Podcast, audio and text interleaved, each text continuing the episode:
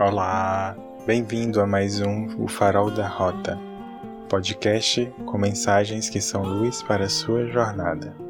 Sou Carlos Torres, o tarólogo e terapeuta, e no episódio de hoje o conselho de quinta.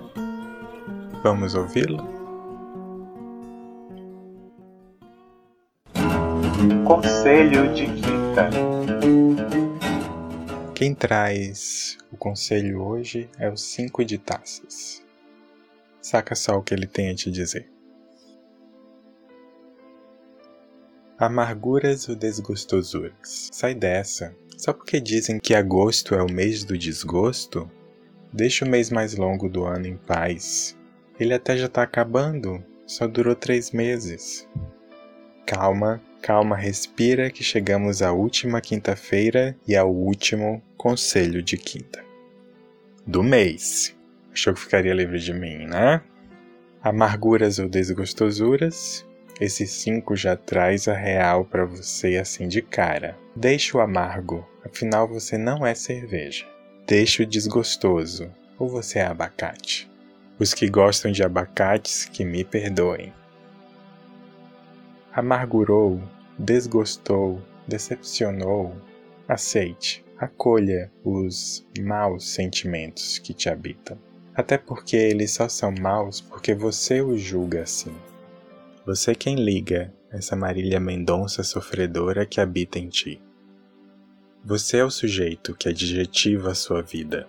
Tudo que é feio, mal, nojento, pecado, assim o é, pois você assim o classifica foi-lhe ensinado assim, juntamente com a forma como você deve reagir a tudo isso. Você interpreta o mundo à sua volta, colocando prazer ou sofrimento no que absorve, conforme lhe ensinaram. É ou não é? Pense aqui comigo. Uma barata voando. Medo, grito, confusão e treta. Socorro! Já uma borboleta voando, Beleza, leveza, celestial. Ai que lindo, que simbólico, pura magia. Barata e borboleta, ambas são insetos. Por que uma merece a sola da sua chinela, enquanto a outra merece seus suspiros de afeto? O que torna uma um problema e a outra um poema?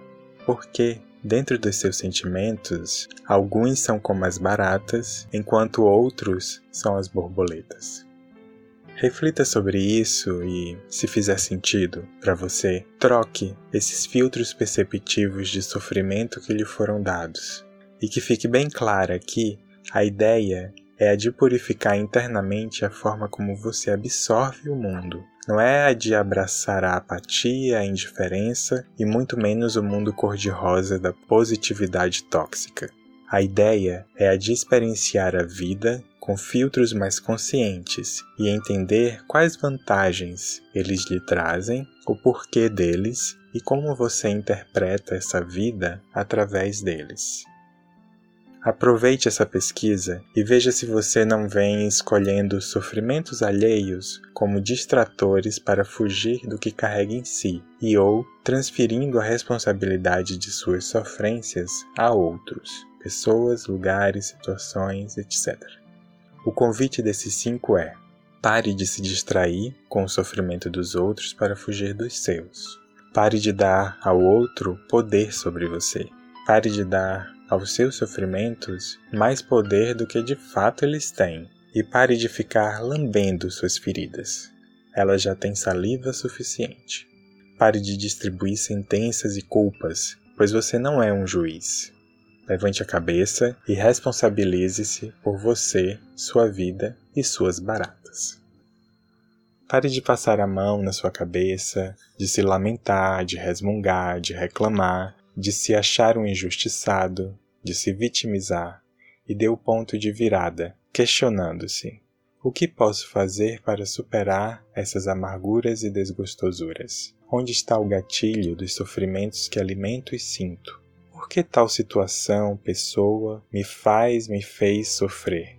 Quais os gatilhos que me fazem sofrer e por quê? O que não estou aprendendo? O que preciso deixar de fazer para superar determinada mágoa, decepção, ressentimento ou sentimento que o valha. O grito de quinta é: salve-se quem puder! E como você só pode salvar a você, salve-se a si mesmo! Você é a parte que te cabe deste latifúndio, lembra? Portanto, levante a cabeça, lave esse rosto, respire e faça o que tem de fazer, pois o sol entrou em Virgem um dia desses atrás. O que isso significa? Hora de acertar o lugar das coisas. Faxina, organização, correção e toque. Brincadeirinhas à parte, é hora sim de se conhecer mais e melhor e de se organizar internamente mais e melhor, reparando em suas ortografia, sintaxe, concordâncias, verbais e nominais. Coloca o ponto do i, menino. Aquela vírgula ali, ó, tá separando sujeito e predicado, isso não pode. Não é bom em língua portuguesa? Hum. Bem, é sempre tempo de aprender algo novo e superar dificuldades pretéritas. E esse foi o conselho dessa quinta. Obrigado por ficar até aqui. Nos vemos no próximo O Farol da Rota. Abraços de luz.